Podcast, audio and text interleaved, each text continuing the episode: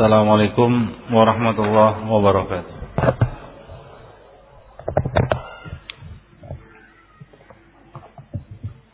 Alhamdulillah Nahmaduhu wa nasta'inuhu wa nastaghfiruh Wa na'udzu billahi min syururi anfusina wa sayyiati a'malina. May yahdihillahu fala wa may yudlil fala hadiyalah Ashhadu an la ilaha illallah la syarika lah وأشهد أن محمدا عبده ورسوله.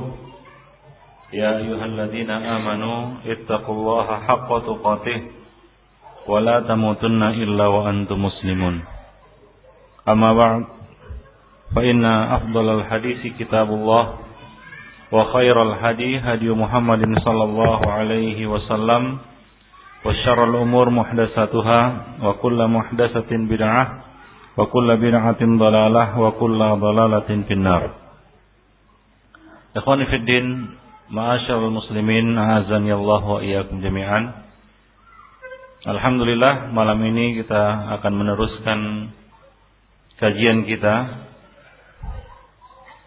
Uh, pada pertemuan kemarin kita membahas tentang uh, khawarij ya. Dan pada kesempatan malam ini kita akan menjelaskan kesamaan antara Khawarij dan Syiah. Kemarin ada yang bertanya, Syiah tidak ada hadis yang menyebutkan ya tentang tentang mereka tentang kesesatan mereka atau tentang kelompok yang bernama Syiah. Dan kita jelaskan bahwa sebenarnya Rasulullah Shallallahu Alaihi Wasallam telah menyinggung tentang kelompok ini. Dan sebenarnya kelompok ini tidak jauh berbeda dengan kelompok-kelompok bid'ah lainnya. Ya, Syiah tidak jauh berbeda dengan kelompok-kelompok bid'ah lainnya. Kemarin kita sudah jelaskan hubungan benang merah antara Sufi dengan Syiah. Ada beberapa eh, kesamaan-kesamaan antara Sufi dan Syiah. Khususnya di dalam masalah ta'zimul kubur, pengagungan kubur dan pengkultusan guru-guru mereka. Pengkultusan imam-imam mereka atau syekh-syekh mereka. Nah, di sini akan kita jelaskan benang merah antara Khawarij dan Syiah. Kesamaan antara keduanya. Ikhwani fiddin, Khawarij dan Syiah itu muncul pada waktu yang sama. Ya, muncul pada waktu yang sama. Yaitu ketika Abdul, uh, Abdullah bin Sabah Ya ketika Abdullah bin Sabah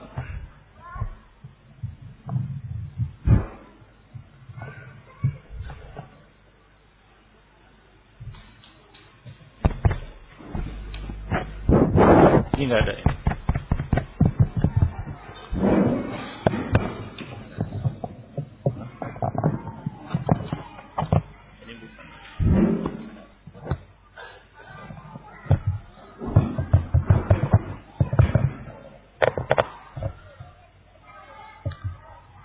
Baik, kita lanjutkan ya. Ketika Abdullah bin Sabah memobilisasi kaum muslimin untuk memberontak kepada Khalifah Ats-Tsalits Utsman bin Affan radhiyallahu anhu. Maka muncullah benih-benih khuruj yaitu pembangkangan pemberontakan terhadap penguasa yang waktu itu dikompori dan diprovokasi oleh Abdullah bin Sabah. Apa yang dilakukan oleh Abdullah bin Sabah dulu ini yaitu mengacau balaukan memporak-porandakan khilafah Islamiyah waktu itu dipimpin oleh Khalifah Ar-Rashid As-Salis yaitu Utsman bin Affan radhiyallahu anhu. Ini sepertinya ada kemiripan dengan apa yang terjadi sekarang ya di negeri-negeri ahlu sunnah wal jamaah sekarang ini yang mayoritas penduduknya adalah sunni ya di mana ya sekarang ini ramai-ramai ya orang-orang memberontak kepada penguasanya. Ya, memberontak kepada penguasanya.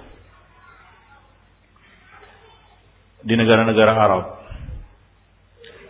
Mereka secara terang-terangan ingin menurunkan dan mencopot ya penguasa-penguasa mereka yang berakibat berujung kepada ya tumpah uh, tumpahnya uh, apa namanya hilangnya nyawa ya tumpahnya darah yang tidak seharusnya ditumpahkan. Ya banyak di antara kaum muslimin yang mati ya disebabkan kekacauan dan kerusuhan itu. Ya dan mereka itu mereka anggap itu setimpal dengan harga menurunkan seorang penguasa. Seolah-olah nyawa seorang muslim itu sangat murah harganya. Nah ini ikhwanifiddin ya tentunya tidak selaras dengan kaedah yaitu ingkarul mungkar tidak boleh menimbulkan kemungkaran yang lebih besar dan tidak boleh menimbulkan mudarat yang lebih besar atas kaum muslimin. Ya, dan seperti misalnya tertumpahnya darah kaum muslimin tanpa hak. Ya, kita lihat sekarang ini ya di negara-negara Arab mulai dari Aljazair, Tunisia, Libya, Mesir, ya kemudian Bahrain, ya Oman dan uh, Qatar juga, ya hampir seluruh negara-negara Arab, ya rakyatnya itu membangkang dan memberontak kepada penguasanya. Benih-benih khuruj itu muncul di mana-mana. Ya tentunya ini yang menyuarakan dan menggerakkan masa untuk memberontak kepada penguasanya ya tidak lain adalah ahli bid'ah. Ya sebagian dari mereka mungkin Syiah. Ya, Syiah yang memanfaatkan orang-orang yang ada di dalam pikiran mereka subhat-subhat khawarij. Ya hingga bersatulah ya dua kepentingan ini untuk merontokkan dan melengserkan penguasa. Dan dalam hal ini tentu kita lihat bagaimana penguasa itu yang memiliki kekuatan tidak tinggal diam. Maka dia tidak segan-segan menumpahkan darah siapa saja yang meng, apa nama kita berusaha untuk menggoyang kekuasaannya. Seperti yang terjadi di Libya dan sebelumnya di Mesir. Berapa banyak kaum muslimin yang mati. Ya, mati. Entah untuk apa matinya, untuk menurunkan seorang yang bernama siapa namanya? Husni Mubarak namanya. Nah, untuk itu ya ratusan bahkan ada yang mengatakan sampai ribuan kaum muslimin itu melayang nyawanya. Ini artinya sebenarnya mereka tidak mampu untuk menurunkannya hingga harus dibayar dengan nyawa yang banyak sekali. Ya, hingga timbullah kemudaratan. Ya. Kekacauan di mana-mana, ya eh, apa namanya stabilitas nasional mereka terganggu terusik dan untuk memulihkan keadaan mungkin butuh waktu yang lama. Nah demikian yang Khadifidin. Ya sekarang ini di Libya. Ya benih-benih khuruj itu sudah muncul di mana-mana. Sebagian pihak mencurigai adanya campur tangan Al-Qaeda. Ya. Sebagian pihak lain mencurigai adanya ya mencampur tangan Syiah di dalamnya seperti di Bahrain. Ya, banyak Syiah di sana di Qatar juga. Nah, di beberapa negara-negara Arab itu mereka berusaha untuk menurunkan raja dan menggantinya dengan sistem demokrasi. Di mana-mana ini mereka menuntut demokrasi dan demokrasi. Ya, coba lihat negara-negara Islam ya boleh dikatakan diobok-obok oleh orang-orang kafir melalui apa? Melalui ya eh, apa namanya? Eh, saluran demokrasi ini. Demikian ya. Baik. Jadi ini mempertegas kepada kita semua bahwa antara Khawarij dan Syiah sebenarnya ada kesamaan, banyak kemiripan pada mereka. Ya. Di antaranya adalah yang pertama sikap hulu. Ya, berlebih-lebihan di dalam hal agama.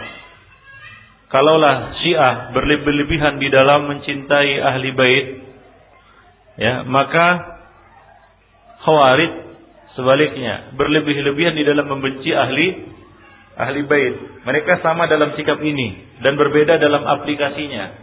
Ya. Khawarij berlebih-lebihan dalam aga, dalam beragama dan hukum-hukumnya, antipati dan menentang keras orang-orang yang menyelisihinya, sehingga mereka mengkafirkan dan memerangi orang-orang yang menyelisihi mereka. Sedangkan sikap berlebih-lebihan pada Syiah adalah dalam pengagungan terhadap beberapa orang seperti Ali radhiyallahu anhu, ahli bait dan sejenisnya. Dan dan apa namanya dan yang lainnya.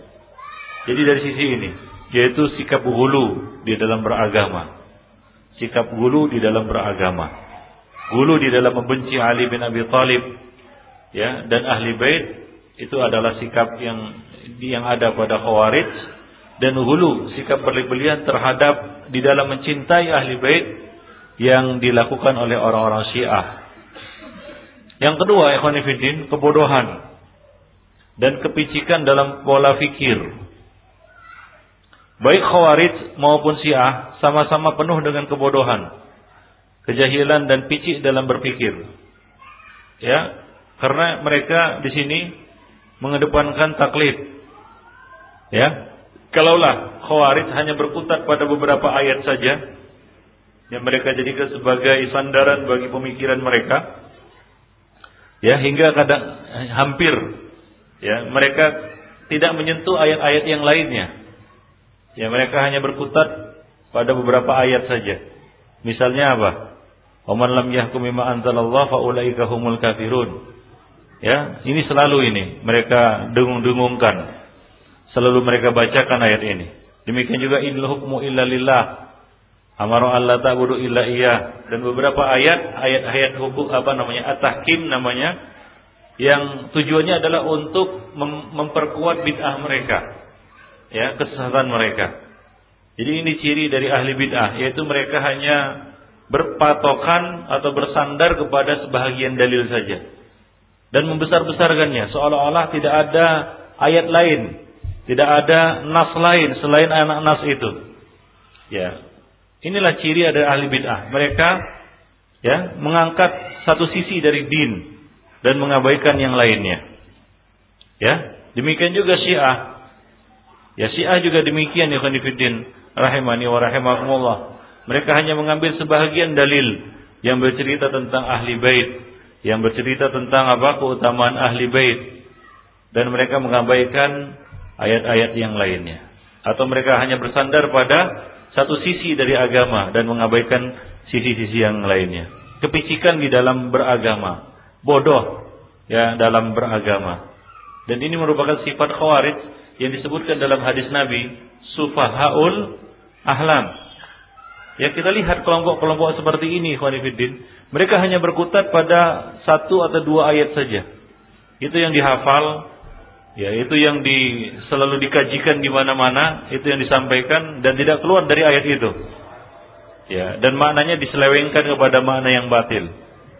Ya, jadi apa bedanya dengan ahli bid'ah seperti ahli wirid, ahli wirid yasin kan begitu ya? hanya berkutat pada ya Yasin saja. Seolah-olah tidak ada uh, surat lain dalam Al-Quran selain, surat Yasin. Ya, nah demikian. Demikian juga Khawarij seolah-olah tidak ada ayat kecuali waman lam yahkum bima anzalallah fa ulaika humul kafirun.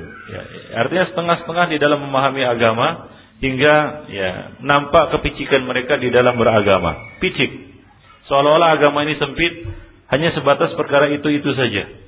Nah, seperti sekarang ini ada sebagian kelompok yang picik juga dalam beragama, seolah-olah agama itu hanyalah berkutat masalah masalah apa? Tahdir saja. Ya. nggak ada yang lainnya pembahasan. Nah, pembahasan dalam Islam itu adalah agama yang besar. Di dalamnya ada bab ibadah, akidah, usuluddin, ada uh, muamalah kan begitu ya. Ada hal-hal lain luas. Bangunan yang yang besar, itulah dia Islam. Jadi jangan dipahami sepotong-sepotong.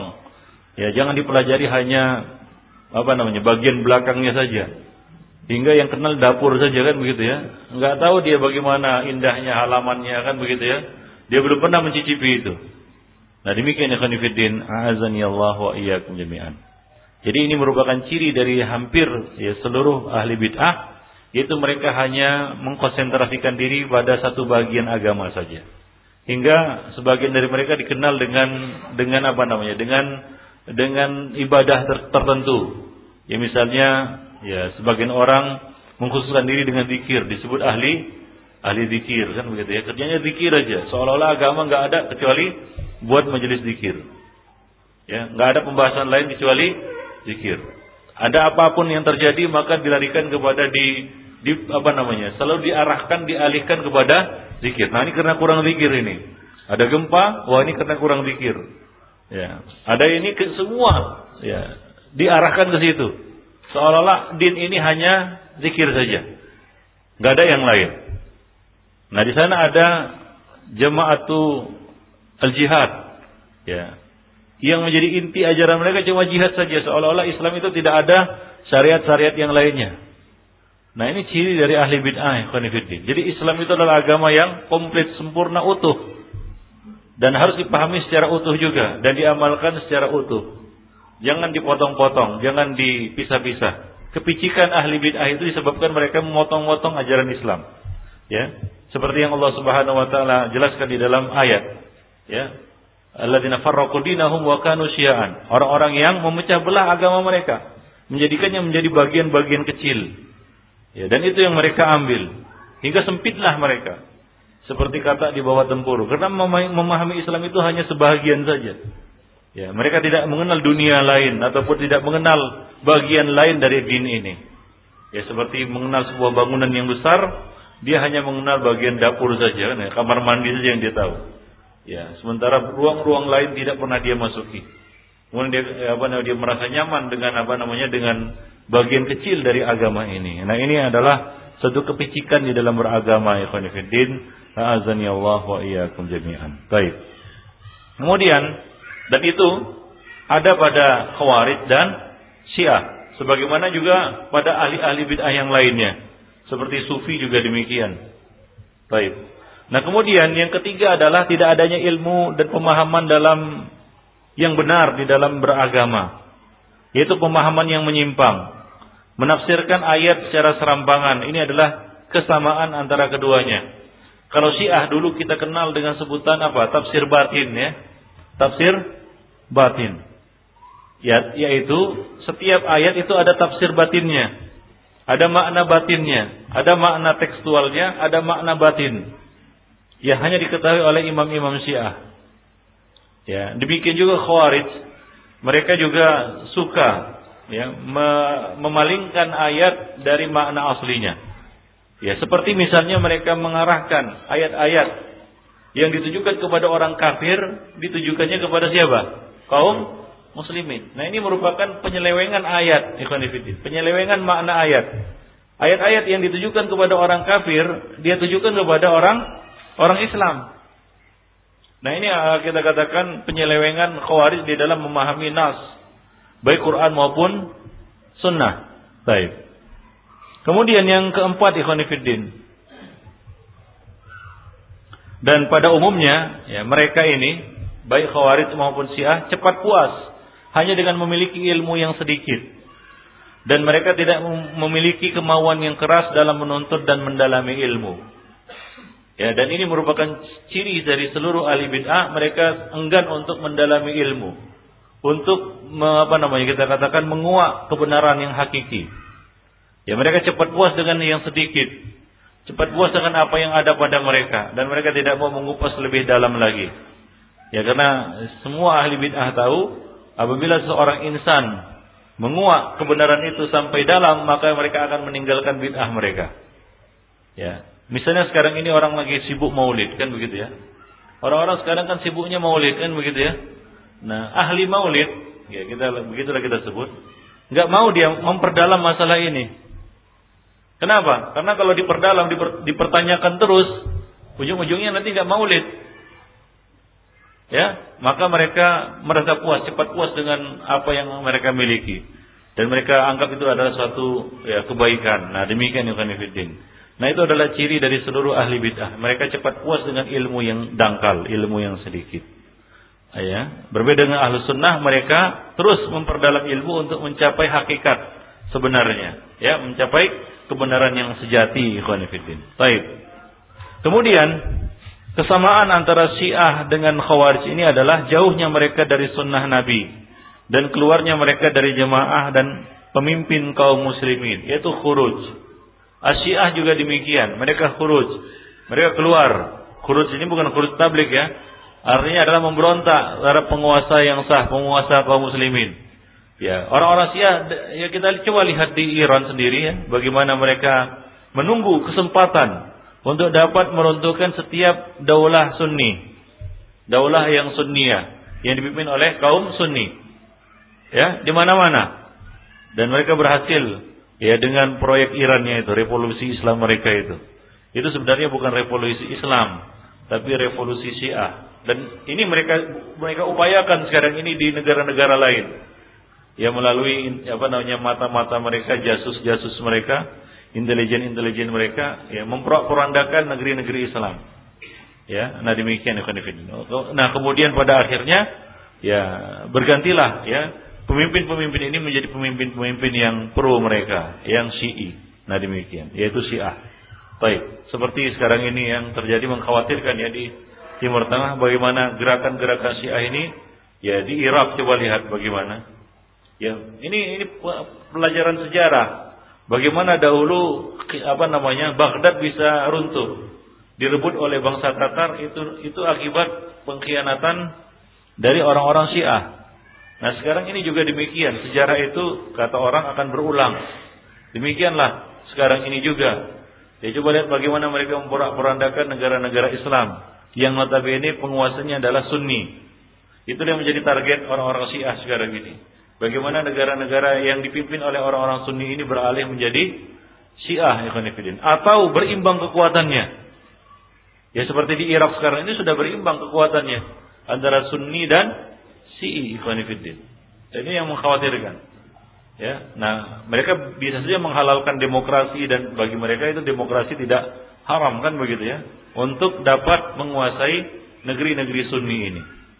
Ya, coba lihat sekarang ini Ya, yang menjadi proyek mereka apakah mensiahkan negara-negara kafir? Kan tidak. Tapi apa? Mensiahkan negeri-negeri Sunni. Nah, demikian ikhwan Baik. Kemudian eh, kesamaan yang kelima adalah mereka tidak mengamalkan hadis dan riwayat salaf, yaitu anti salaf. Baik itu Khawarij maupun Syiah mereka anti salaf, artinya anti sahabat. Karena kalau kita sebut salaf ini adalah sah, sahabat. Coba lihat bagaimana perlakuan Syiah terhadap sahabat. Semua kafir kecuali tiga. Abu Dhar, kemudian siapa lagi? Al-Mikdad, kemudian uh, siapa? Ya kalau ahli bait memang tidak kafir. Al uh, Abu Dhar, Al-Mikdad, satu lagi siapa? Salman. Tiga orang. Ya, semuanya kafir kecuali tiga orang ini ya Al-Miqdad, Abu Dar dan Salman Al-Farisi radhiyallahu anhu. Semuanya kafir. Coba lihat bagaimana mereka membenci ya dan apa namanya mening, uh, meninggalkan sahabat ya tidak jauh berbeda dengan Khawarij. Bahkan Khawarij lebih parah lagi. Mereka membunuh ya, bukan hanya membenci tapi membunuh para sahabat. Ada beberapa sahabat yang mereka bunuh ya, di antaranya Khabbab bin Al-Arat ya bersama istrinya yang sedang mengandung. Dan termasuk di dalamnya mereka bunuh adalah khalifah yang ketiga dan keempat. Ya. Terbunuhnya Utsman tidak lepas dari campur tangan mereka dan aksi mereka yaitu Khawarij. Walaupun pembunuhnya tidak diketahui siapa kan begitu ya, tapi ya besar dan kalau kita lihat sejarah ya sangat kuat kemungkinan itu berasal dari kalangan mereka yaitu Khawarij ini. Demikian juga Ali bin Abi Thalib ya juga ya gugur di tangan mereka. Ya, yaitu salah seorang dari pengikut Khawarij bernama Abdurrahman bin Muljam. Ya, nah demikian Khonifuddin. Baik. Ya sebenarnya mereka ada tiga orang Khawarij yang berkumpul dan merancang sebuah pembunuhan. Ya, atas tiga orang dari kalangan sahabat tiga-tiganya. Yaitu yang mungkin mereka bunuh Muawiyah bin Abi Sufyan. Mereka merencanakan pembunuhan ini, pembunuhan berencana. Muawiyah bin Abi Sufyan, kemudian Abdullah bin uh, Afwan Amr bin As, kemudian Ali bin Abi Thalib. Dua meleset, satu berhasil mereka lakukan yang dilakukan oleh Abdurrahman bin Muljam. Nah, demikian Ibn. Baik. Jadi begitulah sikap mereka terhadap para sahabat. Jadi mereka membenci salaf. Jadi ciri-ciri Syiah Ya dan Khawarij ini adalah sebenarnya membenci salaf. Walaupun sekarang ini ya untuk menjalankan kamuflase mereka menggunakan salaf. Sampai-sampai Syiah sekarang ini juga menggunakan kata-kata salaf.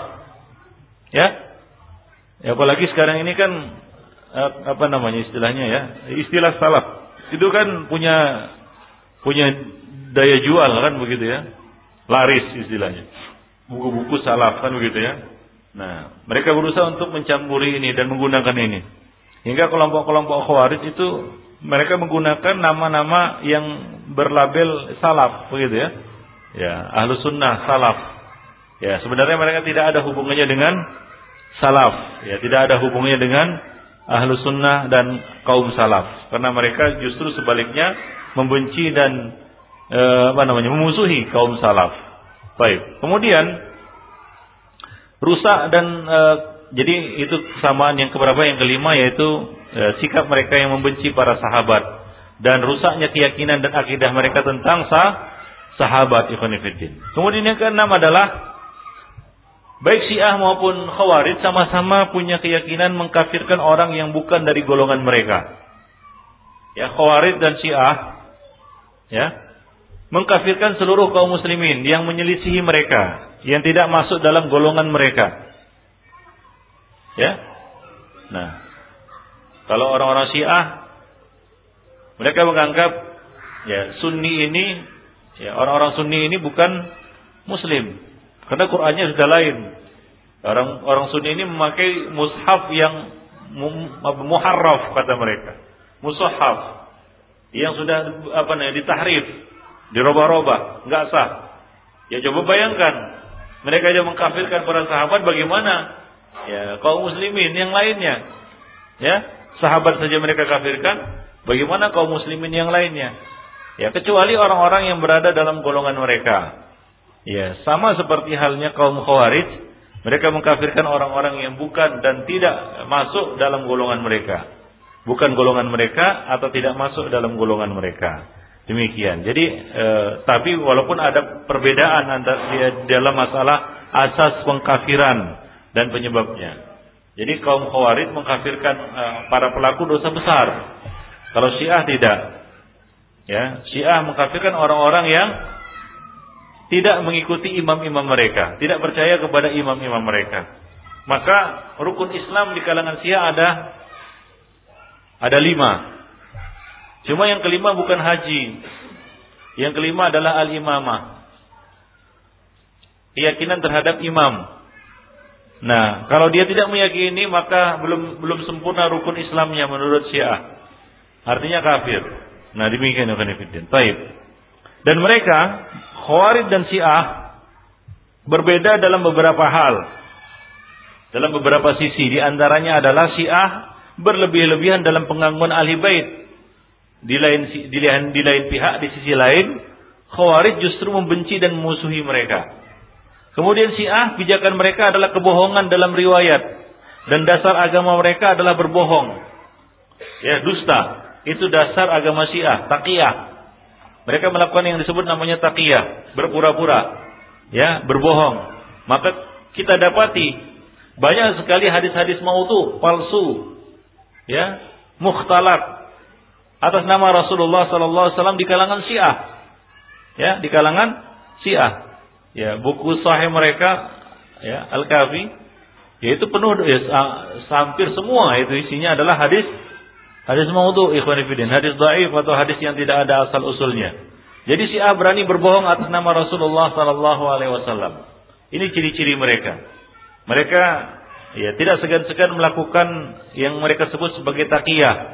Ya, walaupun harus apa namanya menampilkan menjadi munafik. Ya menampilkan sesuatu yang tidak sebenarnya ada dalam diri diri mereka. Nah demikian. Nah itu Syiah. Adapun Khawarij berbeda Fiddin Khawarij ini mengharamkan bahkan mengkafirkan orang yang berbohong.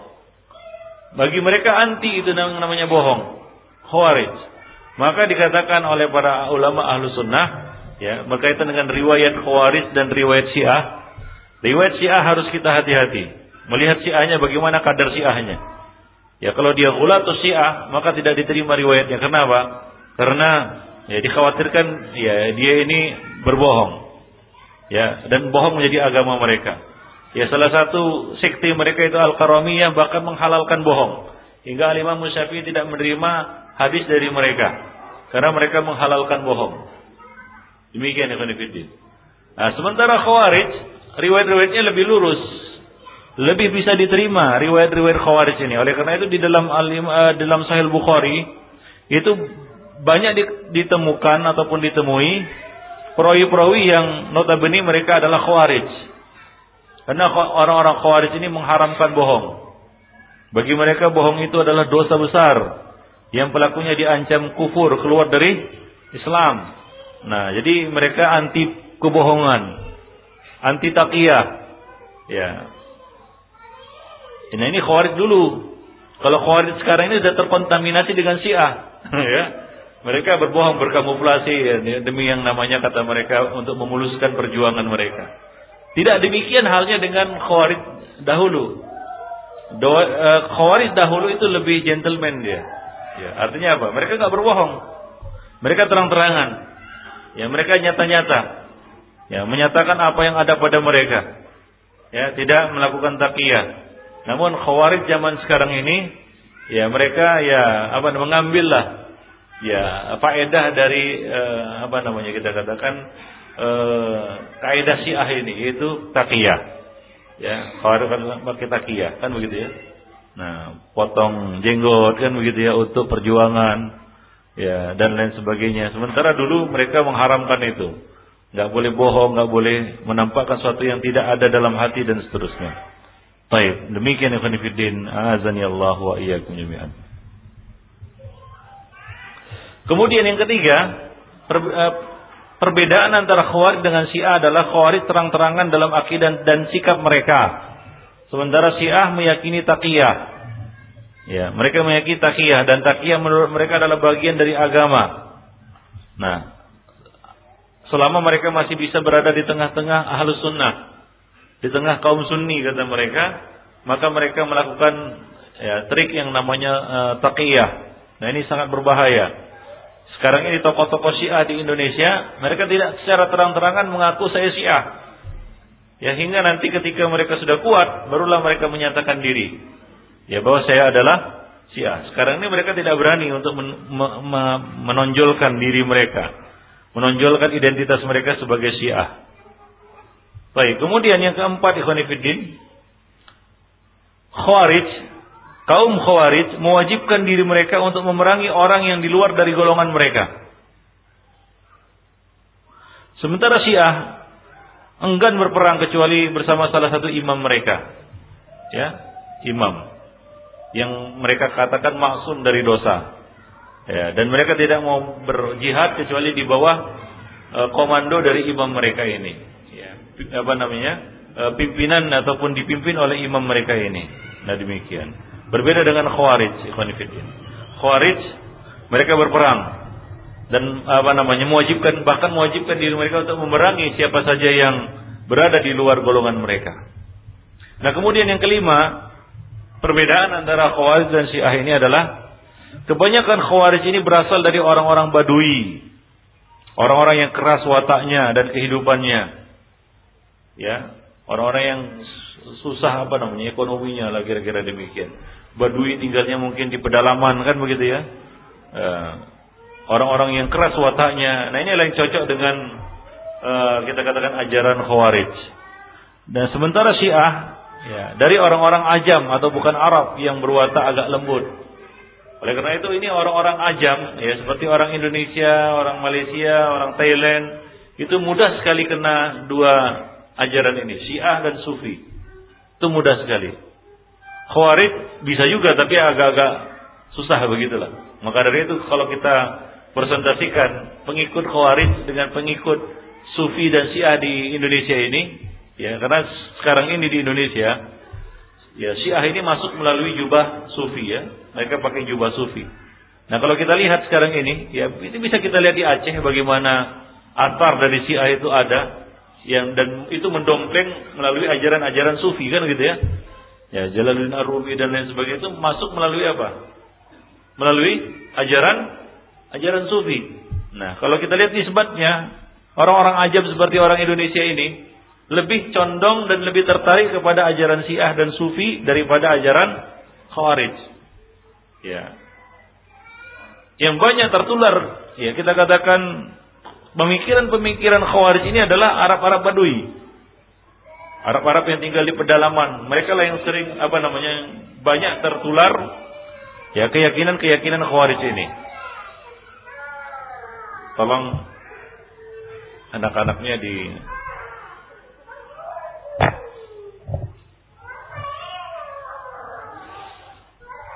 Baik, ini kita lanjutkan. Yang keenam,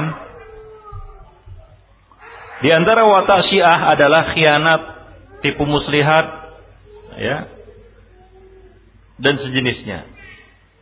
Ya seperti misalnya menjadi musuh dalam selimut, ya bagi ahlu sunnah wal jamaah. Sementara watak khawarij bertolak belakang dengan syiah. Karena mereka ini ya transparan, terang-terangan ketika berhadapan dengan musuh mereka. Dengan orang-orang yang tidak sepaham dengan mereka. Nah demikian ya Fiddin. Nah kemudian khawarij ini memiliki sifat susah diatur. Dan susah diarahkan. Dan pantang bagi mereka untuk tunduk dengan yang lain. Sedangkan syiah gampang dipengaruhi.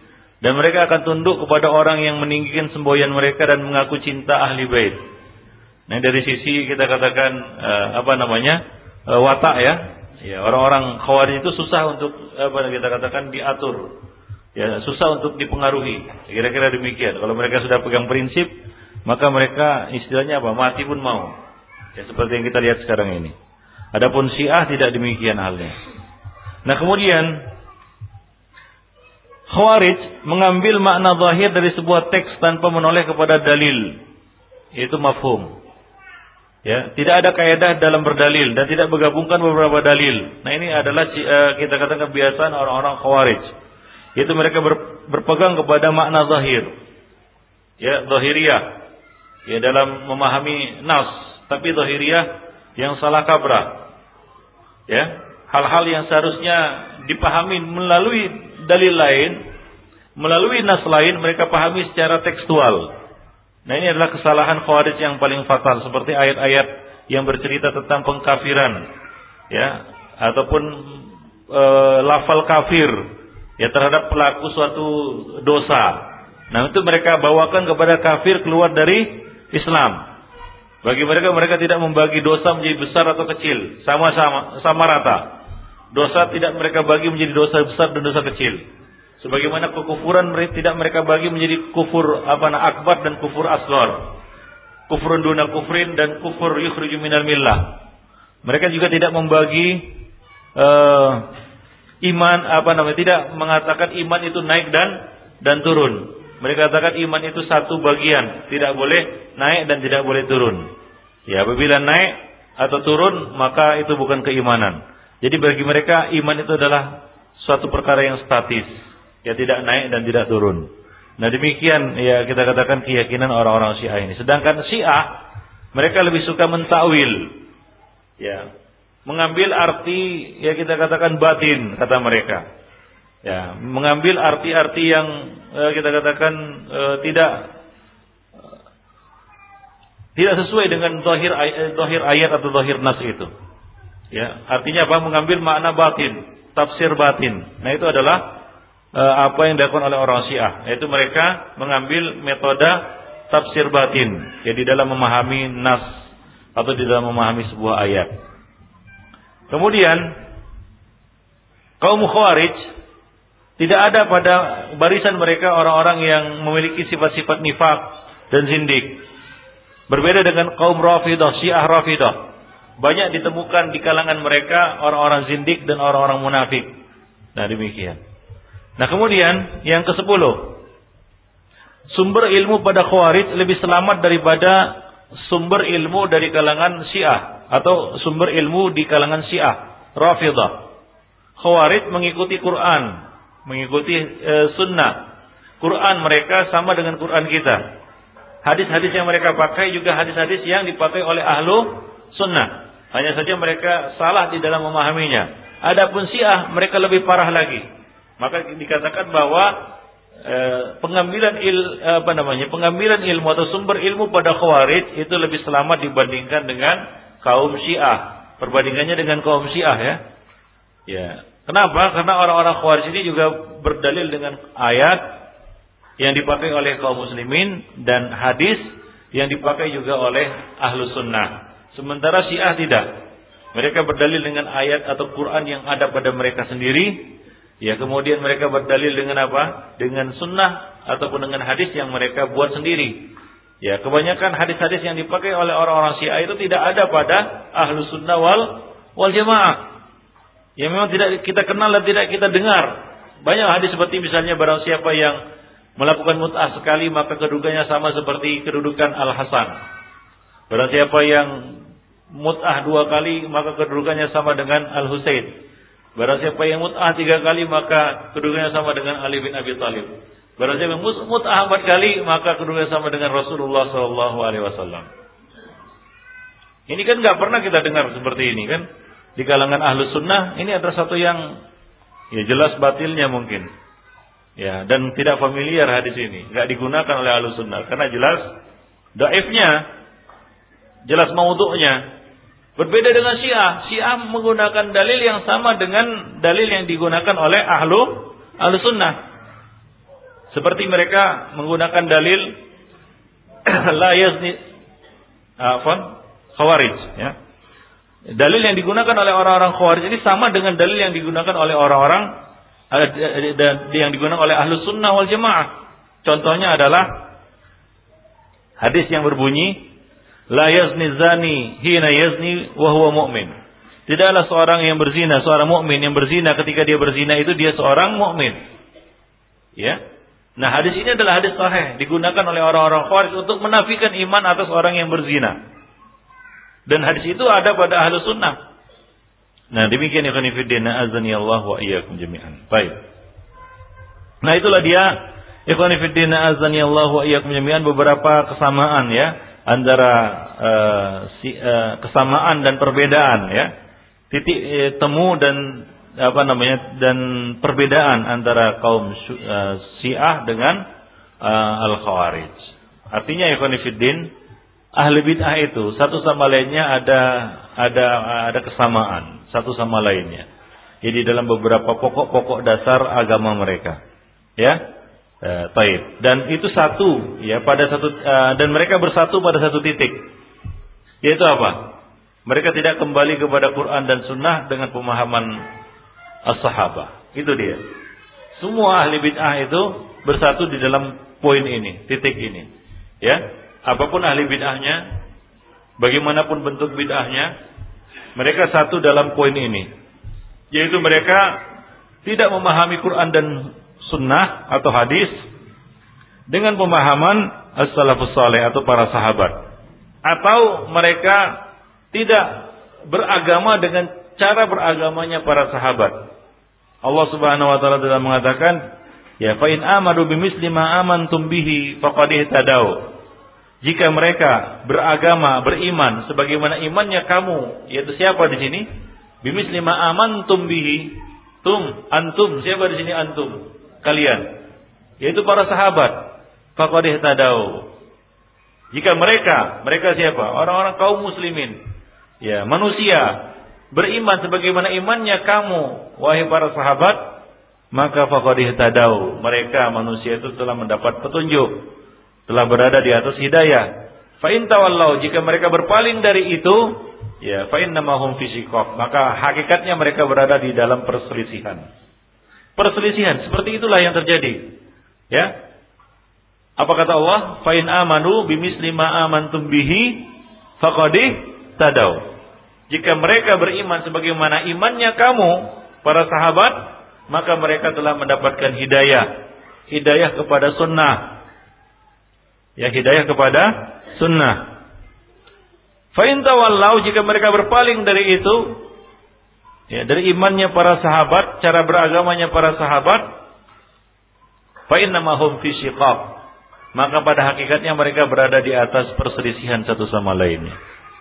Tidaklah satu orang itu jatuh dalam bid'ah melainkan ya dia akan semakin jauh dari sunnah. Ya. Tidaklah dihidupkan suatu bid'ah melainkan mati sebuah sunnah. Demikian, ya. Itu adalah suatu hal yang saling bertolak belakang. Baik. Di dalam hadis Rasulullah SAW mengatakan, "Fa innahu may ya'ish minkum ba'di fasayara ikhtilafan katsira." Barang siapa yang hidup meninggalku, maka dia akan melihat perselisihan yang sangat banyak. Ya, itulah yang kita lihat sekarang ini, perselisihan antara satu sama lainnya. Dan Rasulullah juga telah mengatakan bahwa umat ini akan terpecah terpecah belah menjadi 73 golongan. Kenapa mereka terpecah belah jadi 73 golongan? Karena adanya perselisihan. Karena yang namanya perpecahan itu adalah buah dari suatu perselisihan. Ya? Menjadi 73 golongan semuanya dalam neraka kecuali satu. Mengapa mereka ini berselisih 72 ini? Ya? Kenapa akan terlihat ikhtilafan kathira? Karena mereka tidak amanu bimisli ma amantum bihi. Mereka tidak beriman sebagaimana imannya kamu, kalian wahai para sahabat. Ya, maka bagaimana jika mereka berpaling dari itu? Fa innamahum fi. Maka hakikatnya mereka berada di atas perselisihan. Nah, itulah yang kita lihat sekarang ini, perselisihan yang sangat banyak itu. Karena manusia tidak beragama, tidak beriman sebagaimana imannya mereka, para sahabat ikhwan. Nah, uh, Mungkin ini pernah disampaikan yaitu riwayat dari Umar bin Khattab radhiyallahu anhu dicantumkan oleh uh, Al-Imam Asy-Syatibi di dalam Al-I'tisam yaitu Al-Imam Asy-Syatibi satu ketika Afwan, Umar bin Khattab radhiyallahu anhu satu ketika bertanya-tanya dalam hatinya mengapa umat ini berselisih. Sementara kitab sucinya satu, nabinya satu, kiblatnya juga satu. Nah, Umar kemudian bertanya kepada Ibnu Abbas karena ia tidak menemukan jawabannya. Maka Ibnu Abbas mengatakan sungguhnya Al-Qur'an diturunkan kepada kita dan kita membacanya dan kita memahaminya. Akan datang nanti satu kaum yang membaca Al-Qur'an namun mereka memaham, tidak memahaminya. Mereka datang dengan pemahaman masing-masing. Jika demikian mereka pasti berselisih. Nah, jika berselisih maka mereka pasti saling menumpahkan darah. Nah, seperti itulah yang terjadi ikhwan fillah. Ya, mereka tidak mengacu kepada pemahaman yang benar di dalam beragama. Nah, muncullah bid'ah-bid'ah yang banyak di dalam din ini. Baik ikhwan fillah rahimani wa rahimakumullah jami'an. Nah, kita lanjutkan. Penulis mengatakan, "Wa minal ma'lum" halaman 13 Wa minal ma'lum anna ahla sunnah wal jamaah hum ashabu Rasulillah.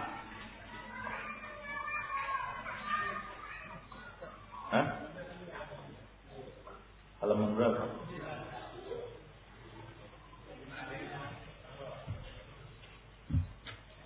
Sembilan. Oh, di situ sembilan. Iya di lain ini. Ini cetakan itu sembilan.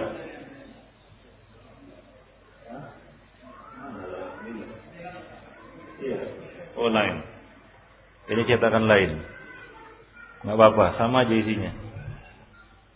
Wa minal ma'lum anna ahla sunnah wal jamaah hum ashabu Rasulillah. Dan sebagaimana dimaklumi bahwa ahlu sunnah wal jamaah itu adalah ashabu Rasulillah sallallahu alaihi wasallam. Mereka adalah sahabat-sahabat Rasulullah sallallahu alaihi wasallam. Wahum at-tabi'una lahum bi ihsan Ahlu sunnah adalah orang-orang yang mengikuti tabi'un. Tabi. Disifati dengan tabi. Tabi'in. Ya, kenapa disebut tabi'in? Dari taba'a, yaitu mengikuti. Tabi'ah, mengikuti.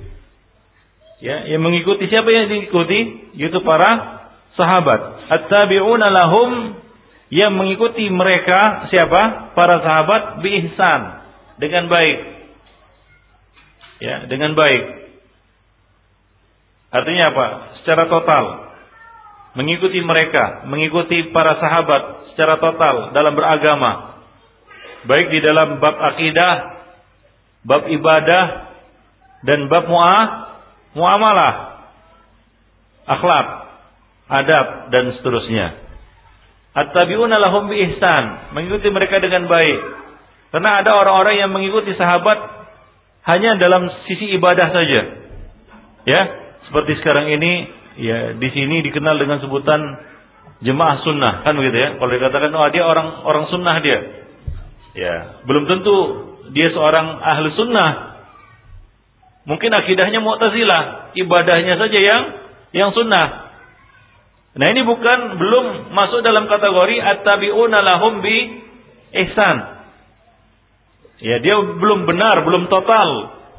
Ya, di dalam belum sempurna, belum lengkap, belum total di dalam mengikuti para sahabat. Mungkin dia ya, hanya mengikuti cara ibadahnya saja. Tapi cara akidahnya atau akidahnya belum dia ikuti. Ya, hingga sekarang ini kita lihat banyak orang-orang yang menggunakan istilah sunnah tapi salah di dalam penggunaannya. Atau ya kita katakan tidak mengerti di dalam menggunakan istilah ini, ahlu sunnah. Atau jemaah sunnah, di sana, oh di sana ada, ada jemaah sunnah itu. Ya, saya juga sempat heran juga di sini ada sebutan sunnah kan begitu ya, jemaah sunnah. Oh dia orang sunnah dia, orang sunnah. Bagaimana orang sunnah? Rupanya orang persis. Hmm, gitu. Orang sunnah dia, orang Muhammadiyah rupanya. Disebut juga sunnah kan begitu ya? Oh dia orang sunnah dia, orang pergerakan. Ya ibadahnya memang sunnah kan jemaah dia, jemaah sunnah. Tapi ketika ditanya tentang akidahnya, ternyata ada yang berbau-bau syiah, mengagumkan Khomeini, kan begitu? Ada yang berbau-bau sufi, ada yang berbau-bau apa? Ya khawarij, ada yang berbau mu'tazilah. Tapi disebut juga sunnah. Ya, ketika ditanya tentang malaikat, wah malaikat itu Sebenarnya cuma sifat itu katanya. Tanya tentang Dajjal, tentang Mahdi, tentang Nabi Isa turun di akhir zaman nggak percaya dia. Ya, tanya tentang siksa kubur, wah nggak ada tuh siksa kubur. Masa disiksa sebelum dihisap katanya. Itu akidah. Ditanya tentang penguasa, ya bolehkah bagaimana penguasa? Kafir itu katanya, togut itu. Jadi akidahnya nggak sunnah. Tapi kalau lihat cara sholatnya, ya minat takbir ila taslim dari takbir sampai salam sunnah. Lalu digunakanlah ini ya istilah sunnah ini untuk orang-orang seperti ini. Hingga tertipulah sebagian orang yang tidak memahami sunnah dengan sebenarnya. Hingga dianggaplah orang-orang seperti ini dia ahlu sunnah. Padahal mereka bukan ahlu sunnah. Ya mereka bukan ahlu sunnah jadi ikhwanifiddin ahlu sunnah itu adalah Orang-orang yang mengikuti para sahabat bi ihsan dengan cara yang baik, artinya secara total. Ya, wa man ala manhajihim dan orang-orang yang berjalan di atas manhaj mereka, yaitu manhaj para sahabat. Wasalaka tariqatahum dan menempuh jalan mereka ila yaumiddin sampai hari kemudian. Artinya ila yaumiddin artinya adalah bahwa uh, kita katakan uh, kelompok ini ya ahlu sunnah ini akan tetap ada sampai hari hari kemudian ya sampai Allah Subhanahu wa taala ya mencabut ya ataupun mewafatkan semua orang yang ada di dalam hatinya sebesar biji darah dari keimanan hingga nggak ada lagi ahlu sunnah di atas muka bumi ini. Nah, atas selain itulah terjadi hari kiamat. Jadi bukan tidak mungkin ahli bid'ah akan mencicipi kiamat. Ya bid'ah mukaf, mukafirah. Ya seperti misalnya apa? Orang yang jatuh kepada bid'ah hululiyah, wihdatul wujud. Ya. Wihdatul wujud. Bukan maksudnya orang-orang yang enggak kenal Allah sama sekali. Maksud tidak mengenal Allah, tidak mengenal Allah sebagaimana mestinya. Karena sekarang ini orang Yahudi Nasrani juga mengenal Allah. Tahu dia Allah tapi tidak sebagaimana mestinya. Wa ma qadarullah haqqa qadri. Nah demikian. Taib. Walam yatasamma ahlu sunnah wal jamaah bihadal ism. Ahlu sunnah wal jamaah illa ba'da ma zaharat al bid'ah. Dan tidaklah ahlu sunnah wal jamaah menggunakan nama ini, identitas ini, yaitu ahlu sunnah wal jamaah melainkan setelah munculnya bid'ah. Jadi munculnya sebutan ahlu sunnah wal jamaah ini yaitu setelah ya munculnya bid'ah bid'ah. Pada zaman Nabi kalau dari mana munculnya ahlu sunnah wal jamaah? Mengapa harus ada sebutan ahlu sunnah wal jamaah? Bukankah dahulu orang-orang atau manusia hanya mengenal muslimun, Islam, kaum muslimin. Ya huwa sammakumul muslimin. Dialah Allah yang telah menyebut kamu kaum muslimin. Mengapa harus ada ahlus sunnah wal jamaah? Ini adalah istilah yang memecah belah bagi sebagian orang kan begitu ya. Nah ini memecah belah. Kenapa harus ada ahlus sunnah, syiah, khawarij dan lain sebagainya? Itu kan memecah belah. Ya kita katakan justru munculnya istilah nama ahlus sunnah wal jamaah ini adalah untuk membedakan mana muslim yang muttabi dan mana muslim yang mubtadi. Ya, mana muslim yang muttabi artinya muttabi ya mengikuti sunnah Rasulullah SAW dan mana muslim yang mubtadi. Muslim dia tapi mubtadi jatuh dalam bid'ah bid'ah. Nah demikian. Jadi munculnya sebutan ahlu sunnah ini ya yaitu sesudah munculnya bid'ah bid'ah di dalam din. Hingga untuk membedakan ya antara ahlus sunnah dan ahli bid'ah digunakanlah sebutan ini. Wa ta'addadat firaqud dalal dan mulai munculnya ya firqah-firqah yang sesat, aliran-aliran yang sesat. Wa akhadha kullun yad'u ila bid'atihi. Maka setiap golongan, setiap kelompok mengajak manusia kepada bid'ahnya. Mengajak kepada hawa nafsunya, kepada pemikirannya. Ma intisabihim ya fi dhahiri ilal Islam dan secara zahir semuanya mengaku is Islam. Syiah mengaku Islam. Ahmadiyah saja mengaku Islam kan begitu ya? Ya kan? Gak mau dia pakai nama selain Islam. Tetap mereka pertahankan. Wah, nggak mau. Ya, orang-orang ahli sunnah di sini atau orang-orang kaum muslim mengatakan, nah, kalian silakan ada di sini tapi jangan pakai nama Islam. Gak mau mereka. Coba lihat di Khanifidin. Ahli bid'ah saudaranya. Wahidatul wujud, si'ah, Khawarij semua pakai nama Islam. Maka harus ada yaitu satu istilah satu nama untuk membedakan antara ahlus sunnah dengan mereka. Maka muncullah sebutan ahlus sunnah wal jamaah. Nah demikian. Taib. Wa min huna kana la budda li ahli al-haq ay yu'rafu bi asma tumayyizuhum an ghairihim min ahli al-ibtida' wal inhiraf fil aqidah.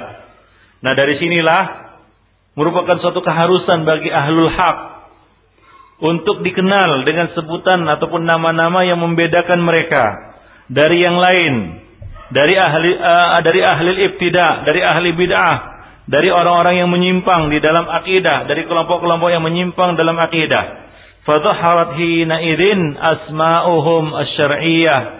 Maka muncullah nama-nama ahlu sunnah yang syar'iyah, al-mustamiddah minan nusus. Nama-nama itu diambil dari nas-nas yang ada. Ya, nas-nas syariah.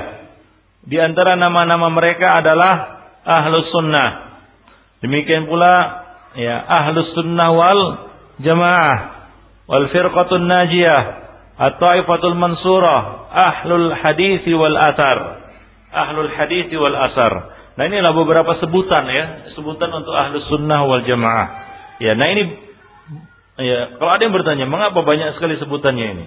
Ahlus sunnah, ahlus sunnah wal jamaah, firqatun najiyah, taifah mansur, al hadis wal atar. Kenapa nggak dipakai satu saja begitu? Nah ini berbeda-beda menurut zamannya ya. ya ada zaman di mana di sana dikenal sebutan ahlul hadis daripada ahlus sunnah. Artinya apa?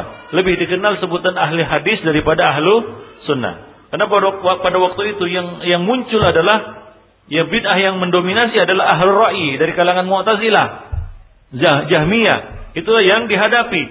Hingga ya sebutan ahlul hadis adalah untuk mengimbangi mereka. Maka ahlul hadis ketika itu sebutan ahlul hadis lebih lebih banyak digunakan daripada ahlu sunnah. Apalagi sebagian eh, kita katakan ahli bidah itu menggunakan nama ahlu sunnah juga. Seperti misalnya apa? Ash'ariyah dan sebagian Mu'tazilah menamakan diri mereka kullabiyah misalnya, menamakan diri mereka ahlu sunnah. Demikian juga maturidiyah juga menggunakan nama ahlu sunnah. Maka muncullah sebutan lain yang tidak jauh berbeda dan sama maknanya dengan ahlu sunnah yaitu ahlul hadis. Karena sunnah ya hadis kan itu hadis ya sunnah. Ya, maka muncullah sebutan ahlul hadis. Maka ketika al-Imam Abu Hasan al-Ash'ari taubat dari pemikiran apa? Asy'ariyahnya, uh, Asy'ariyahnya. Mu'tazilahnya dan apa namanya? Kullabiyahnya, ia menyatakan apa? Aku ya, berakidah sebagaimana akidah Imam Ahlul Hadis. Siapa? Ya, Imam Ahmad Ibnu Hambal. Ya, jadi beliau, beliau menyatakan bahwasanya beliau adalah dari berasal dari golongan Ahlul Hadis. Jadi beliau tidak menggunakan istilah Ahlus Sunnah karena pada waktu itu ya, pada masa itu terjadi kesamaran nah, penggunaan Ahlus Sunnah dengan ya ahli bid'ah. Karena sebagian dari ahli bid'ah pada waktu itu mengklaim diri mereka sebagai ahlu sunnah. Nah itu pada masa itu ya, pada masa ya kita katakan uh, abad ketiga, keempat, kelima hijriah. Nah di situ munculnya eh, di samping ya munculnya apa namanya ya ilmu hadis kan begitu ya. Munculnya orang-orang ataupun ulama-ulama yang membela hadis Nabi, maka sebutan ahlul hadis pada masa itu lebih mendominasi daripada sebutan ahlus sunnah wal jamaah. Nah sekarang ini yang lebih populer adalah sebutan apa? Salafiyun kan begitu ya, salafi. Ya. Nah ini ya ikhwanifidin sebutan yang syar'i.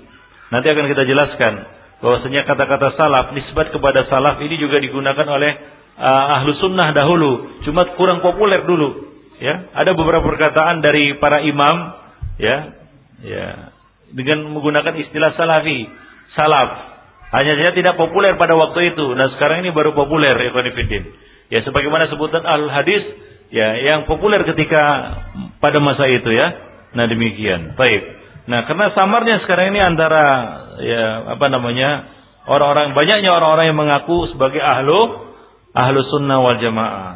Ya mengaku sebagai ahlu sunnah wal jamaah. Maka muncullah sebutan sekarang ini dikenal dengan sebutan salafiyun kan begitu ya atau salafus saleh ya orang-orang yang berada di atas manhaj salafu as-saleh. Jadi ini adalah suatu kita katakan penisbatan yang sama maknanya. Walakin lamma tasammat ba'du tawaif al-mubtadi'ah bi ahli sunnah akan tetapi ketika sebahagian golongan-golongan mubtadi'ah itu menggunakan istilah ahlu sunnah wahum laisu ala mu'taqad ahli sunnah wal jamaah Ya, padahal mereka sebenarnya tidak berada di atas akidah ahlu sunnah wal jamaah. Min huna tusamma ahlu sunnah, tasamma ahlu sunnah wal jamaah bis salafiyin. Nah, pada waktu itulah, pada masa itulah, ya, di sinilah ahlu sunnah menamakan diri mereka dengan salafiyun atau salafiyin. Wa atlaku ala dakwatihim dan menamakan dakwah mereka dengan sebutan dakwah ad-dakwah as-salafiyah. Ya, faqayyadu bi ittiba' al-kitab wa sunnah bi fahmi as-salafis salih. Mereka mengaitkan ittiba' Al-Qur'an dan sunnah itu dengan pemahaman as-salafus salih minas sahaba wa tabi'in. Wa man tabi'ahum bi ihsan mimman urifa bi tamassuki bis sunnah wal imama fiha wa istinabil bid'ah wa tahdhir minha. Jadi di situlah muncul sebutan apa? As-salafiyun. Ketika sebagian dari ahli bid'ah juga menggunakan istilah apa? Ahlu sunnah. Sebenarnya ini sudah pernah terjadi ya pada masa dahulu ketika orang-orang menggunakan ahlu sunnah dari kalangan uh, Mu'tazilah dan Mu'aturidiyah menggunakan istilah ahlu sunnah maka muncullah sebutan ahlu al hadis. Nah, sama seperti sekarang ini ahlu uh, Asy'ariyah ya, dan Maturidiyah dan kelompok-kelompok bid'ah lainnya, Khawarij ya menggunakan istilah ahlu sunnah maka uh, muncullah sebutan lain untuk ahlu sunnah yaitu as-salafiyun untuk membedakan mereka dengan uh, ahli bid'ah khonifiddin. Waqad amarana Allahu bi ittiba'i sahaba wa wa, wa iktifai atharihim. Ya, Rasul Allah Subhanahu wa taala telah memerintahkan kita untuk mengikuti sahabat dan menelusuri jejak langkah mereka. Wasuluki manhajihim dan mengikuti manhaj mereka Allah Subhanahu wa taala mengatakan wattabi' sabila man anaba ilayya dan ikutilah orang jalan orang-orang yang telah kembali kepadaku. Ya. Siapa mereka man anaba ilayya orang-orang yang telah kembali kepadaku? Ya, yaitu para para sahabat. Ya, kembali kepadaku baik secara apa namanya? makna ya kita kata makna hakiki maupun makna majazi. Ya orang yang kembali kepadaku kepada Allah Subhanahu wa taala, hakikinya yang pertama kali kembali kepada Allah siapa? Mereka, para sahabat. Jika Nabi telah mengatakan mengabarkan bahwa eh, 100 tahun setelah beliau mengatakan sabda beliau ini, tidak akan tersisa satu orang pun dari kalangan sahabat. Ya, maka kita katakan 100 tahun setelah Nabi wafat, habislah sahabat kan begitu ya? Ya, berakhirlah masa sahabat. Taib Khanifidin. Dan mereka adalah orang-orang yang lebih dahulu menyusul Rasulullah Wasallam. Mereka adalah orang yang kembali kepada Allah Subhanahu Wa Taala dalam arti kata mereka kembali kepada agama Allah. Mereka menerima agama Allah. Orang yang pertama kali menerima agama Allah Subhanahu Wa Taala adalah para sahabat. Taib. Jadi Allah memerintahkan di sini agar kita mengikuti jalan-jalan mereka. Ibnu Qayyim al-Jauziyah mengatakan, "Wa kullun minas sahabah munibun ilallah." Seluruh sahabat itu adalah orang-orang yang kembali kepada Allah Subhanahu wa taala, fayajibu ittiba'a sabilihi. Maka wajib kita mengikuti jalan mereka, wa aqwalihi wa i'tiqadatihi, ya min akbari sabilihi. Dan mengikuti ucapan-ucapan mereka, keyakinan-keyakinan mereka, ya akidah-akidah mereka. Wa dalil ala annahum munibuna ila Allah, Allah qad hadahum. Dan di antara dalil dan bukti Bosnya mereka adalah orang-orang yang kembali kepada Allah Subhanahu wa taala adalah bahwa Allah Subhanahu wa taala telah memberikan mereka petunjuk. Ya. Allah Subhanahu wa taala telah menjamin mereka bahwa mereka adalah generasi ataupun orang-orang yang berada di atas petunjuk. Allah mengatakan wa yahdi ilaihi mayyunib. Dan Allah Subhanahu wa taala memberikan petunjuk bagi orang-orang yang kembali kepadanya. Dan Allah Subhanahu wa taala telah meridai mereka Ya, walaqad radi waqad radiyallahu 'anil sahabah wa amman tabi'ahum bi ihsan. Allah Subhanahu wa taala telah meridai para sahabat dan meridai orang-orang yang mengikuti mereka dengan baik yaitu secara total. Allah mengatakan as-sabiqun al-awwalun minal muhajirin wal ansar walladzina tabauhum bi ihsan radhiyallahu anhum wa radu'an wa 'adda lahum jannatin tajri min tajri tahtaha al-anhar khalidina fiha abadan dzalikal fawzul azim.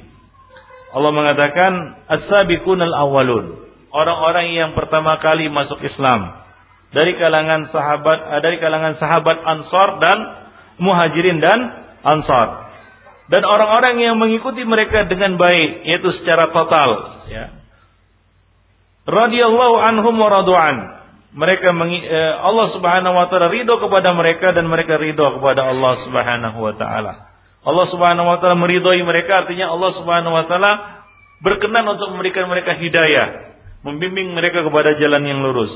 Dan mereka ridho kepada Allah Subhanahu wa taala artinya adalah mereka ridho menerima apa yang Allah Subhanahu wa taala tetapkan dan berikan kepada mereka. Ya, Wa'addalahum jannatin tajri tahtahal anhar dan Allah Subhanahu wa taala menjanjikan bagi mereka sorga-sorga yang mengalir sungai-sungai di bawahnya dan mereka kekal selama-lamanya di dalamnya. Dzalikal fawzul azim dan itulah dia kemenangan yang besar.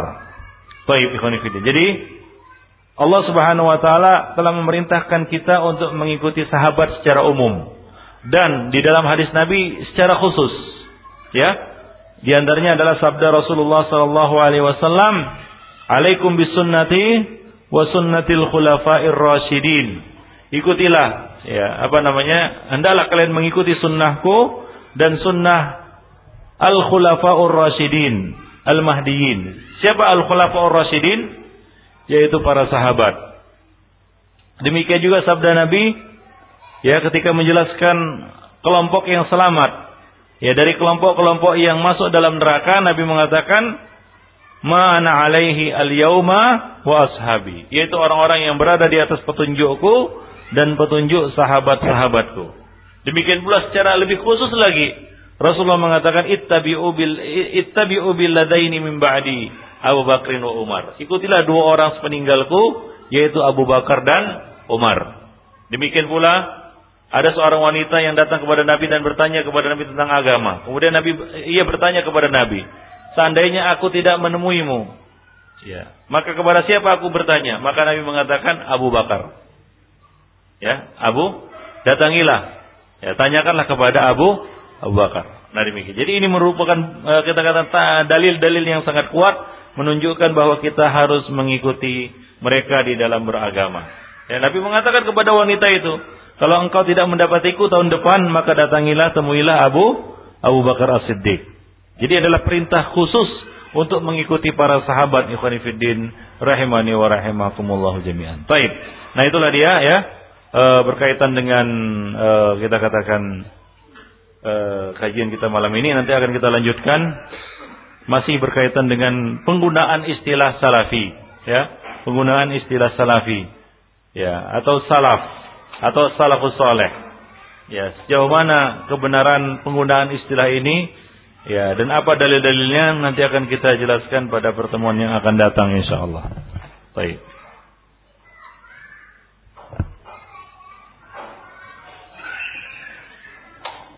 Ya, kita buka forum apa namanya sesi tanya jawab. Silakan bagi yang yang ingin bertanya.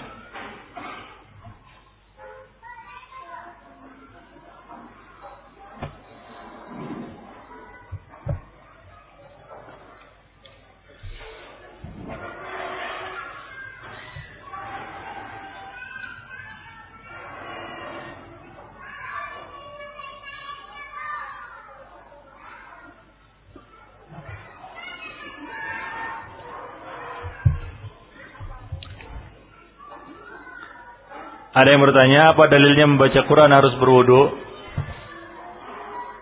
Sedangkan pada zaman Rasulullah Al-Quran belum dijadikan kitab, belum dibukukan.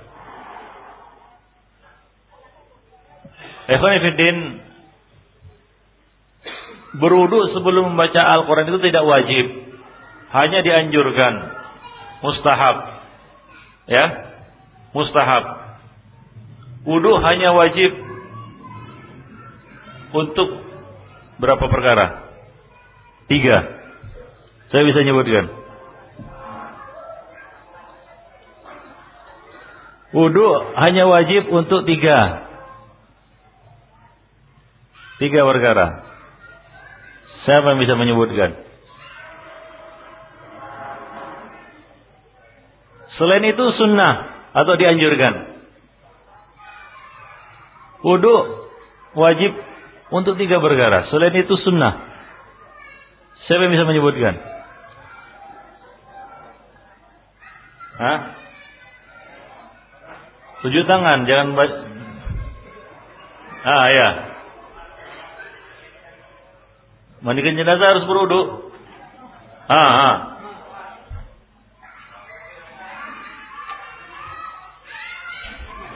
As. Udah dibilang di sini.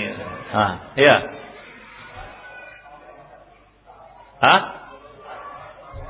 Makin daging onta itu membatalkan wudhu, bukan harus berwudhu. nah, Sa'i, sa'i nggak wajib berwudhu. Siapa lagi? Ya. Ah ya, itu dia.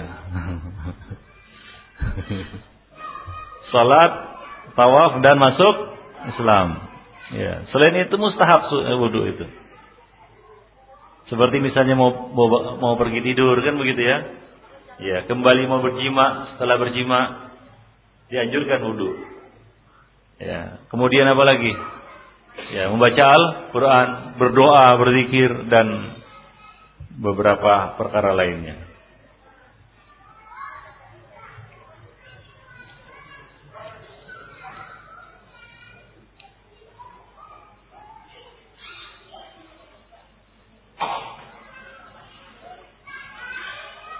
Bagaimanakah sejarah awal masuknya ajaran Syiah, Khawarij dan Sufi di Indonesia?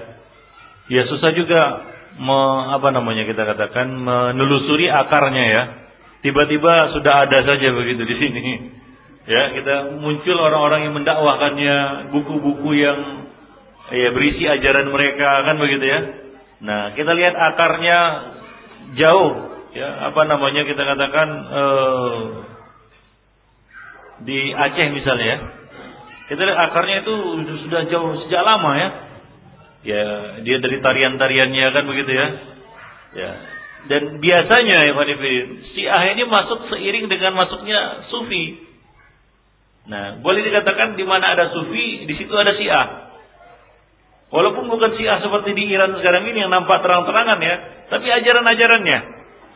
Mulai dari pengkultusan apa namanya? Ya, orang-orang tertentu, kiai-kiai kan begitu ya ataupun uh, ulama-ulama ataupun imam-imam, kemudian pengagungan kubur, takdim al-kubur ya dan sejenisnya ya. Nah, demikian Ibn Fiddin. Hingga coba lihat sekarang ini, ya. Habaib, ya, orang-orang yang dipanggil habaib itu gabungnya sama siapa? Orang-orang sufi. Ya kan? Habaib-habaib di Indonesia ini gabungnya sama siapa? Sufi. Ya.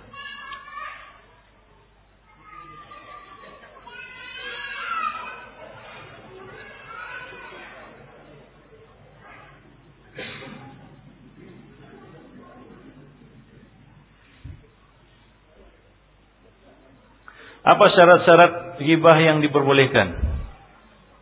Bukan syarat, apa ada beberapa bentuk ya ghibah itu boleh. Misalnya satu, untuk apa? Untuk uh, uh, misalnya untuk bertanya ya, istifta, minta fatwa. Ya, minta fatwa kepada seorang. Dia harus menceritakan kondisinya kan begitu ya. Nah, ini tidak termasuk ghibah.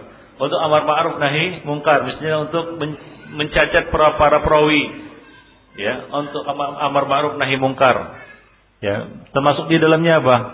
Untuk membantah ahli ahli bid'ah jarah dan ta'dil. Ya nah itu tidak termasuk riba. Nah kemudian apa lagi? Mutadallimin orang yang didolimi kemudian dia ingin mengangkat kasusnya kepada hakim. Dia ceritakan nah ini bukan bukan riba. Mu'arifin, orang yang menjelaskan, misalnya diminta nasihat, bagaimana si fulan, si yang mau menikahi saya, maka diberikan pengarahan. Nah ini tidak termasuk riba. Jadi ada beberapa ada enam perkara yang disebutkan oleh Alimah Nawawi. Nah demikian ya Kanifuddin.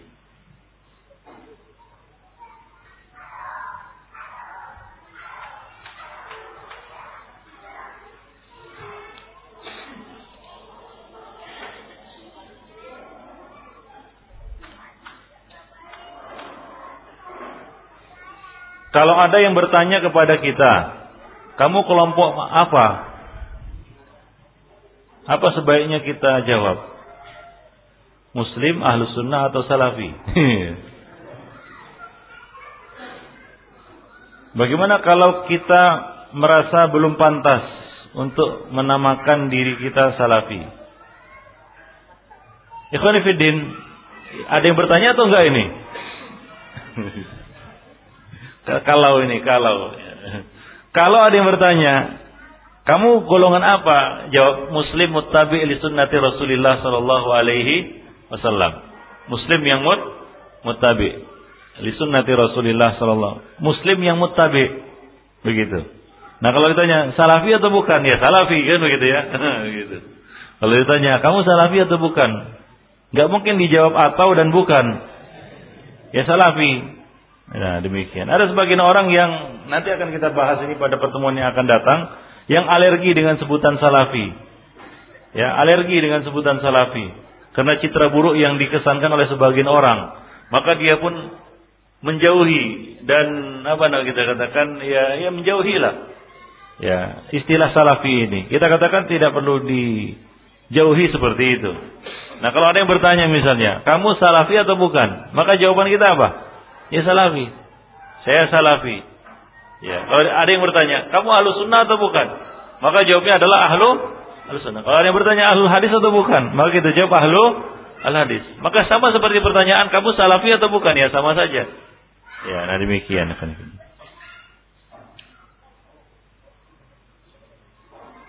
Masalah pantas dan tidak pantas itu bukan ya saya nggak pantas jadi muslim.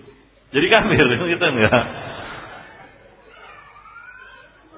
Masalah layak dan tidak layak ikhwanifidin, ya, kewajiban kita adalah ya, menisbatkan diri kepada yang hak. Ya, mengikuti yang hak. Ya, walaupun kebenaran itu berat. Ya, inna sanulqi alaika qaulan tsaqila. Kebenaran itu berat, al-haq itu berat, membawa yang benar itu berat. Nah, tidak lantas kah berat saya ya saya turunkan saja atau saya tinggalkan saja kan tidak. Jadi ini memang memikulnya berat, tapi harus di dipikul semampu yang yang apa namanya se seberapa kemampuan kita untuk memikulnya. Jadi tidak kita lepaskan, wah saya tidak mampu untuk menyandang nama salafi. Saya bukan salafi sajalah. Ya bukan seperti itu ya Baik.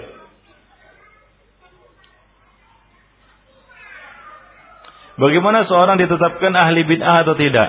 Ya, tentunya ini ikhwanifiddin harus dengan ya ilmu ya menilai seorang itu ahli bid'ah atau bukan. Ya, apakah dia jatuh dalam satu bid'ah? Bid'ah ini dimaksud ini adalah bid'ah di dalam usulu usuluddin. Apakah dia ada melanggar salah satu dari usul-usul ahlus sunnah wal jamaah? Ya, mungkin kita di sini sudah belajar usul sunnah. Ya, tulisan siapa? Al-Imam Ahmad. Nah itulah dia poin-poin yang harus diyakini oleh setiap ahlu sunnah. Ada beberapa buku yang ditulis oleh para ulama berkaitan dengan masalah ini. Nah itulah dia cara menguji seorang apakah dia termasuk ahli bid'ah atau ahlu sunnah. Apakah ada padanya ya poin-poin ataupun perkara-perkara yang disebut sebagai usul sunnah tadi. Nah kalau tidak maka dia berasal dari ahli bid'ah. Baik.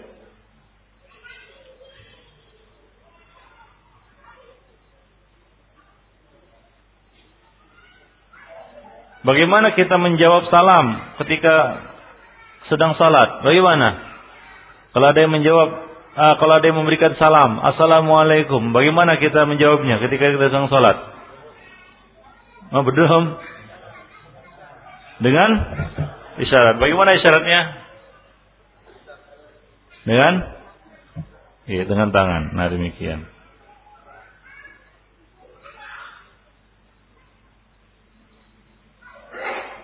Ada yang bertanya, ada orang yang mengatakan, kenapa kita harus mengikuti sahabat? Padahal para sahabat juga banyak berselisih. Jadi sahabat yang mana yang harus kita ikuti? yang menyuruh kita untuk mengikuti sahabat, mengetahui bahwa sahabat akan berselisih. Hah? Betul. Saya ulangi lagi, yang menyuruh kita mengikuti sahabat mengetahui bahwa sahabat akan berselisih. Siapa? Allah Subhanahu wa taala. Allah menyuruh kita untuk mengikuti sahabat dan Allah tahu bahwa sahabat akan ber, berselisih. Apa Allah Taala tahu? Jika salah menyuruhnya. Nah, jadi jangan dipertentangkan seperti ini, Khonifidin. Ya, jangan dipertentangkan seperti ini. Ya, Allah Subhanahu wa taala memerintahkan hal itu. Dan tidak ada tidak akan ada kontroversi dan pertentangan di dalam firman Allah Subhanahu wa taala dengan kenyataan. Ya, Allah mengatakan as-sabiqun al-awwalun minal muhajirin wal ansar wal ladzina tabauhum bi ihsan. Demikian juga firman Allah banyak sekali ayat-ayat yang Allah Subhanahu wa taala perintahkan kita untuk mengikuti para sahabat seperti misalnya ayat yang kita bacakan tadi fa in amanu bimisli ma amantum bihi faqad ihtadaw. Laqad radiyallahu anil mu'minina idh yubayyunaka tahta syajarah. Demikian juga ayat ya uh, Muhammadur Rasulullah walladzina ma wal kufaru dan banyak lagi ayat-ayat yang bercerita tentang sahabat, pujian kepada para sahabat dan perintah untuk mengikuti mereka ya di dalam Al-Qur'an. Ya, dan Allah Maha tahu bahwasanya mereka akan ber berselisih. Sahabat juga manu, manusia, bukan nabi yang maksum. Mereka juga ya jatuh dalam kesalahan. Yang kita ikuti adalah yang mereka sepakati. Kalau mereka berselisih, maka kita menahan diri dari perselisihan yang terjadi di antara mereka. Ya, seraya kita mengikuti yang benar, meyakini yang benar dan tidak mencela yang salah. Karena mereka adalah ahlul istihad dan mustahidun. Yang benar dapat dua pahala, yang salah dapat satu pahala. Nah, kewajiban kita adalah al-kaffu an. Menahan diri dari apa yang mereka pertengkarkan di antara mereka. Yang mereka perselisihkan di antara mereka. Jadi mereka juga berselisih satu sama lainnya. Itu tidak kita nafikan. Itu tidak kita nafikan. Ya, mereka berselisih satu sama lainnya. Ya misalnya di dalam masalah perselisihan yang besar yang mengakibatkan peperangan. Masalah apa? Perselisihan yang besar di kalangan sahabat yang menyebabkan terjadinya peperangan di antara mereka. Perselisihan tentang apa? Pembunuh Utsman. Ya, tentang pembunuh Utsman. Masalah apa? Mana yang lebih diutamakan? Mencari dan menghukum pembunuh Utsman ini atau menunjuk atau mengangkat khalifah? Terjadilah perselisihan pendapat di kalangan mereka. Sebagian mengatakan tidak, kita harus menuntut balas dan menghukum para pembunuhnya. Sementara yang lain berpendapat tidak, kita harus menyelesaikan urusan kekhalifahan. Karena umat tanpa pemimpin akan sangat berbahaya. Nah itulah yang ditempuh oleh Ali bin Abi Thalib dan para sahabat yang sepakat dengannya. Sementara yang pertama ditempuh oleh Aisyah, ya, kemudian apa namanya Zubair bin Awam, Talha bin Ubaidillah dan beberapa sahabat yang lainnya. Hingga terjadilah pecahlah perang Jamal antara mereka ya. Nah demikian. Ya dengan itu terbunuhlah siapa? Dua orang sahabat yang mulia yaitu Az-Zubair bin Awam dan siapa? Talha bin Ubaidillah. Nah, dan Allah Subhanahu wa taala Maha tahu. Rasulullah SAW juga telah menyampaikan kepada kita bahwa mereka-mereka ini adalah ahlul jannah, penghuni surga. Walaupun mereka berselisih satu sama lainnya. Yang berperang pada waktu perang Jamal siapa? Salah satu orang-orang yang eh, sahabat-sahabat yang masuk dalam al-asyara al-mubasysyara bil jannah. Sahabat-sahabat yang dipastikan masuk surga. Ali bin Abi Thalib radhiyallahu anhu dan Az-Zubair bin Awam serta siapa? Talha bin Ubaidillah. Mereka-mereka adalah orang-orang yang dijamin masuk surga. Mereka berselisih. Dan perselisihan mereka tidak lantas mereka keluar dari apa? Dari uh, jaminan itu. Nah, tidak. Ya. Atau Nabi salah memberikan jaminan kepada sahabatnya. Tentunya juga tidak kan begitu ya. Nah, jadi mereka berselisih Bentuk perselisihan mereka adalah perselisihan di antara al-mustahidun, ya ahlul istihad. Nah, demikian.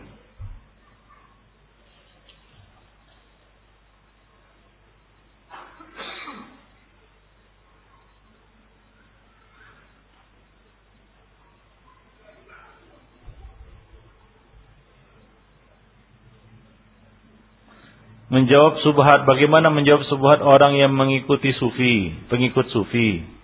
Jika kita berdakwah dengan sunnah, mereka orang sufi itu mengatakan kenalilah diri sendiri, baru mengenal Allah.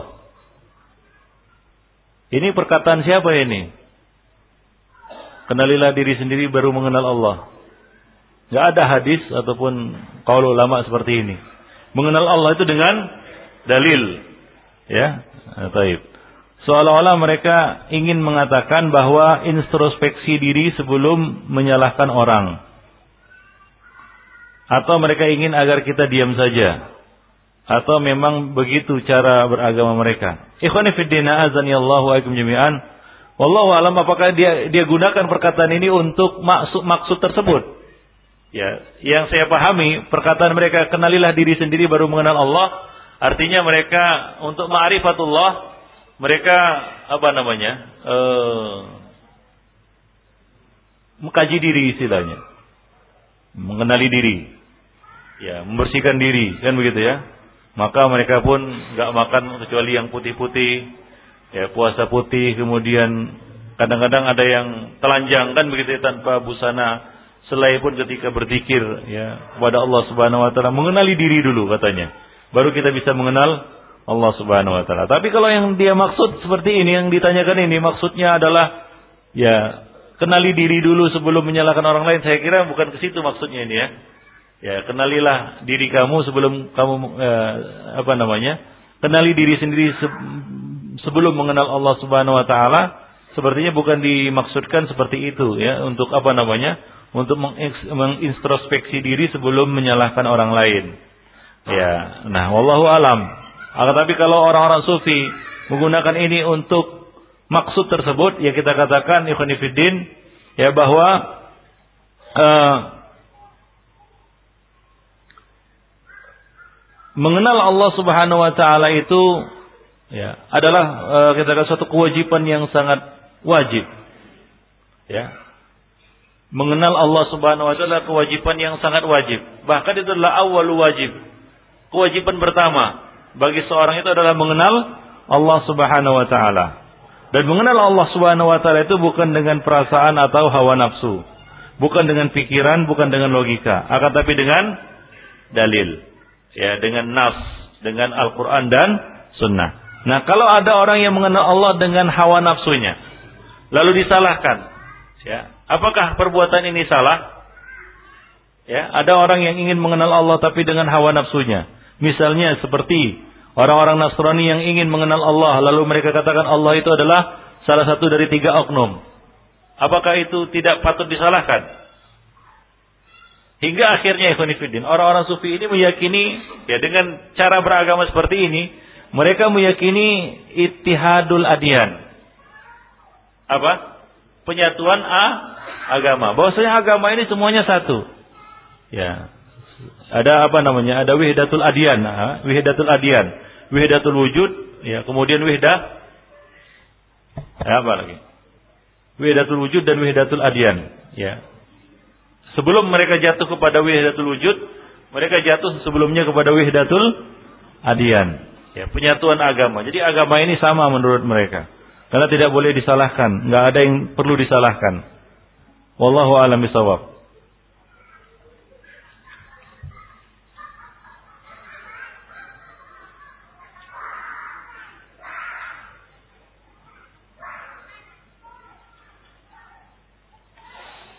Kalau Syiah masuk melalui pintu Sufi, mengapa kaum Sufi tidak mencela para sahabat?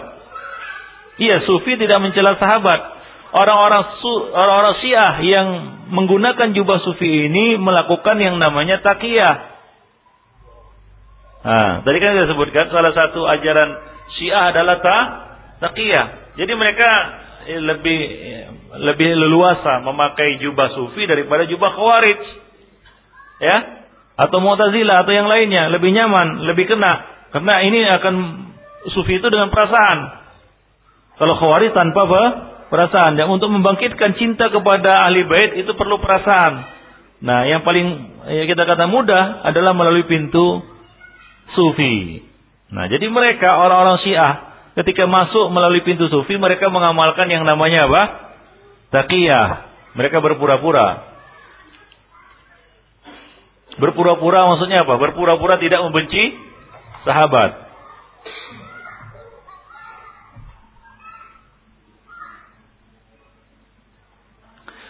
Bagaimana pendapat Ustaz tentang orang yang mengatakan salafiyin juga berpecah belah? Ya, ya sahabatnya berpecah belah, apa yang berselisih. Sahabat juga berselisih. Ya, tapi tidak berpecah berpecah belah. Nah, dan perselisihan di antara para sahabat itu menunjukkan bahwasanya mereka itu adalah orang-orang yang harisun. Artinya orang-orang yang bersungguh-sungguh untuk mengetahui ke kebenaran. Hingga mereka berselisih satu sama lainnya. Ya, dan demikian. Baik. Hanya saja, ya bedanya sekarang ini, ya perpecahan di kalangan salafiyun, ya di apa namanya menjurus kepada perpecahan. Nah itu yang yang apa namanya kita khawatirkan. Sementara perpecahan perselisihan di kalangan sahabat dahulu tidak berujung kepada per perpecahan. Mereka saling hormat menghormati satu sama lainnya di antara mereka. Baik. Nah, wallahu a'lam bishawab.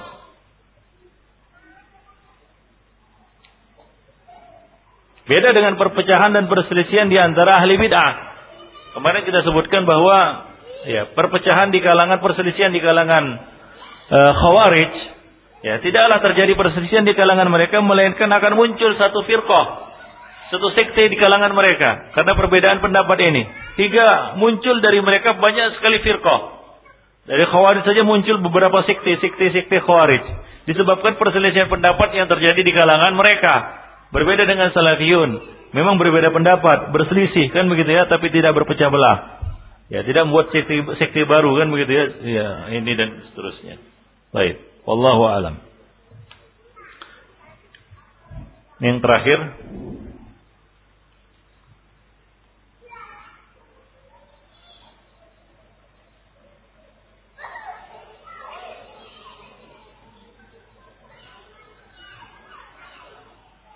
Bolehkah kita menjawab salam tetapi tamu belum mengucap salam?